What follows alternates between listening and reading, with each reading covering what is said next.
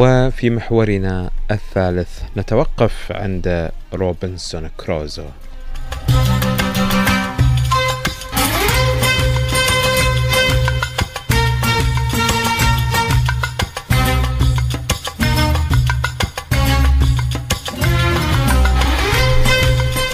طبعا شخصية روبنسون كروزو آه، شخصية آه، تفاوت الحديث عنها ما بين إنها شخصية خيالية أو شخصية حقيقية.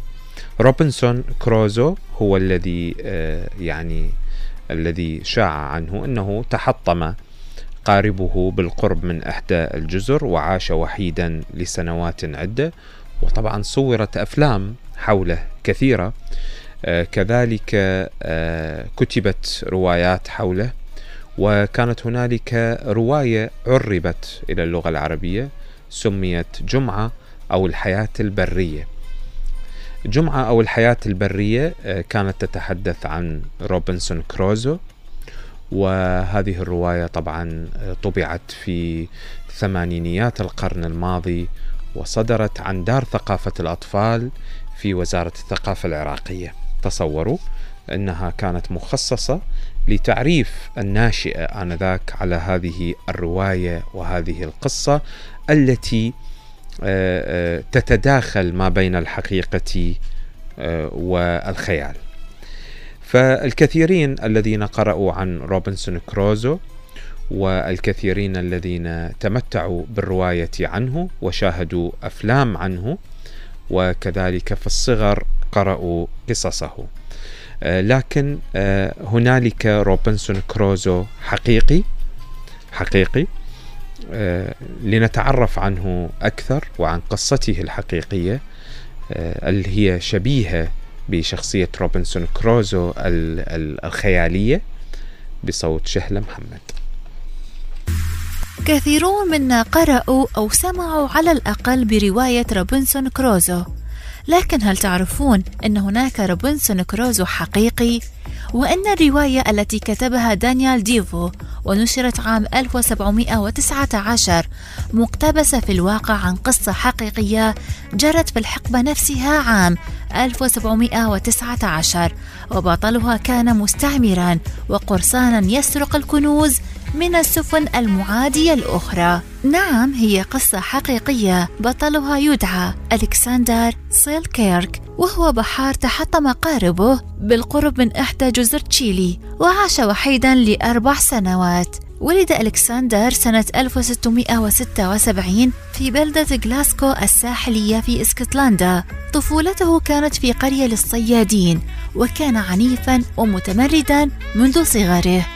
فكان يذهب صباح كل يوم إلى ميناء القرية لمشاهدة عبور السفن ولما يحين المساء كان يأخذ مكان في إحدى الحانات للاستماع إلى قصص البحارة ومغامراتهم.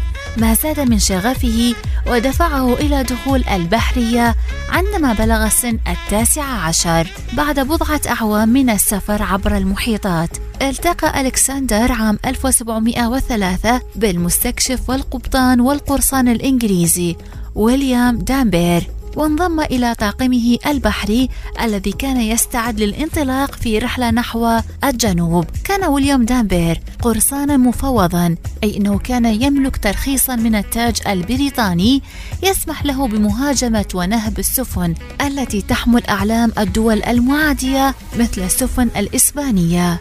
انطلقت رحلة سيركيرك البحرية الأولى سنة 1703 ضمن أسطول صغير مكون من سفينتين فقط.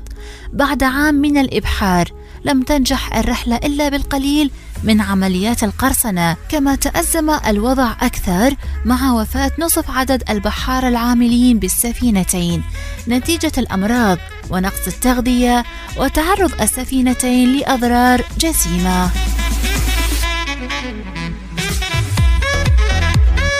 فقرر قادة الأسطول بعد ذلك فصل السفينتين وإبحار كل واحدة منهما في اتجاه مختلف فبقي ألكسندر على متن سفينة سينك بورت تحت قيادة القبطان توماس ستراتلينج كان ألكسندر محقا في رفضه مواصلة الإبحار على متن سفينة توماس فبعد شهر واحد من مغادرتها جزيرة ماستييرا غرقت في المحيط وهلك معظم ركابها. أما الناجون القلائل من الكارثة فقد تعرضوا للاعتقال على يد الإسبان.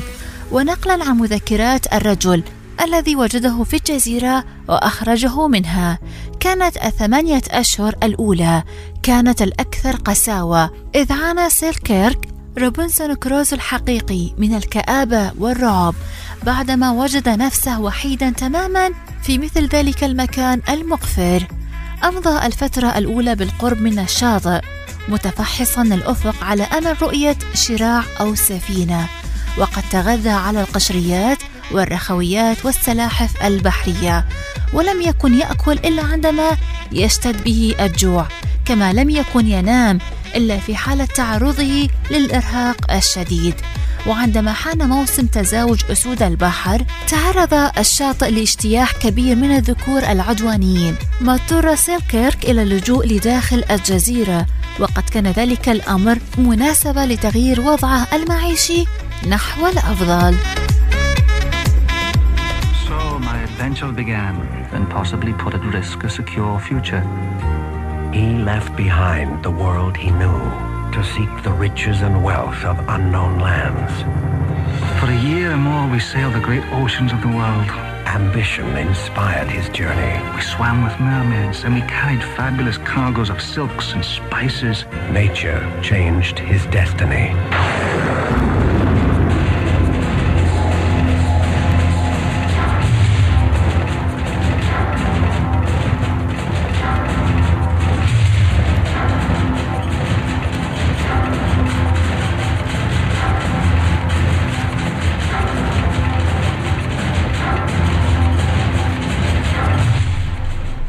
وداخل هذه الجزيرة التي وجد فيها روبنسون كروزو الحقيقي عثر على الكثير من حيوان الماعز الذي كان الإسبان قد نقلوه سابقا إلى الجزيرة والذي كان من السهل اصطياده ما منح الرجل الوحيد فرصة إعداد وجبات غذائية جديدة لم يتناولها منذ قدومه لهذا المكان المنعزل خاصة لما وجد أيضا اللفت وأوراق الملفوف البرية وغيرها من المنتجات النباتية. واستعمل روبنسون كروزو أو سليكيرك القصب في بناء كوخين اثنين، الأول لطهي الطعام والآخر للنوم والاستراحة.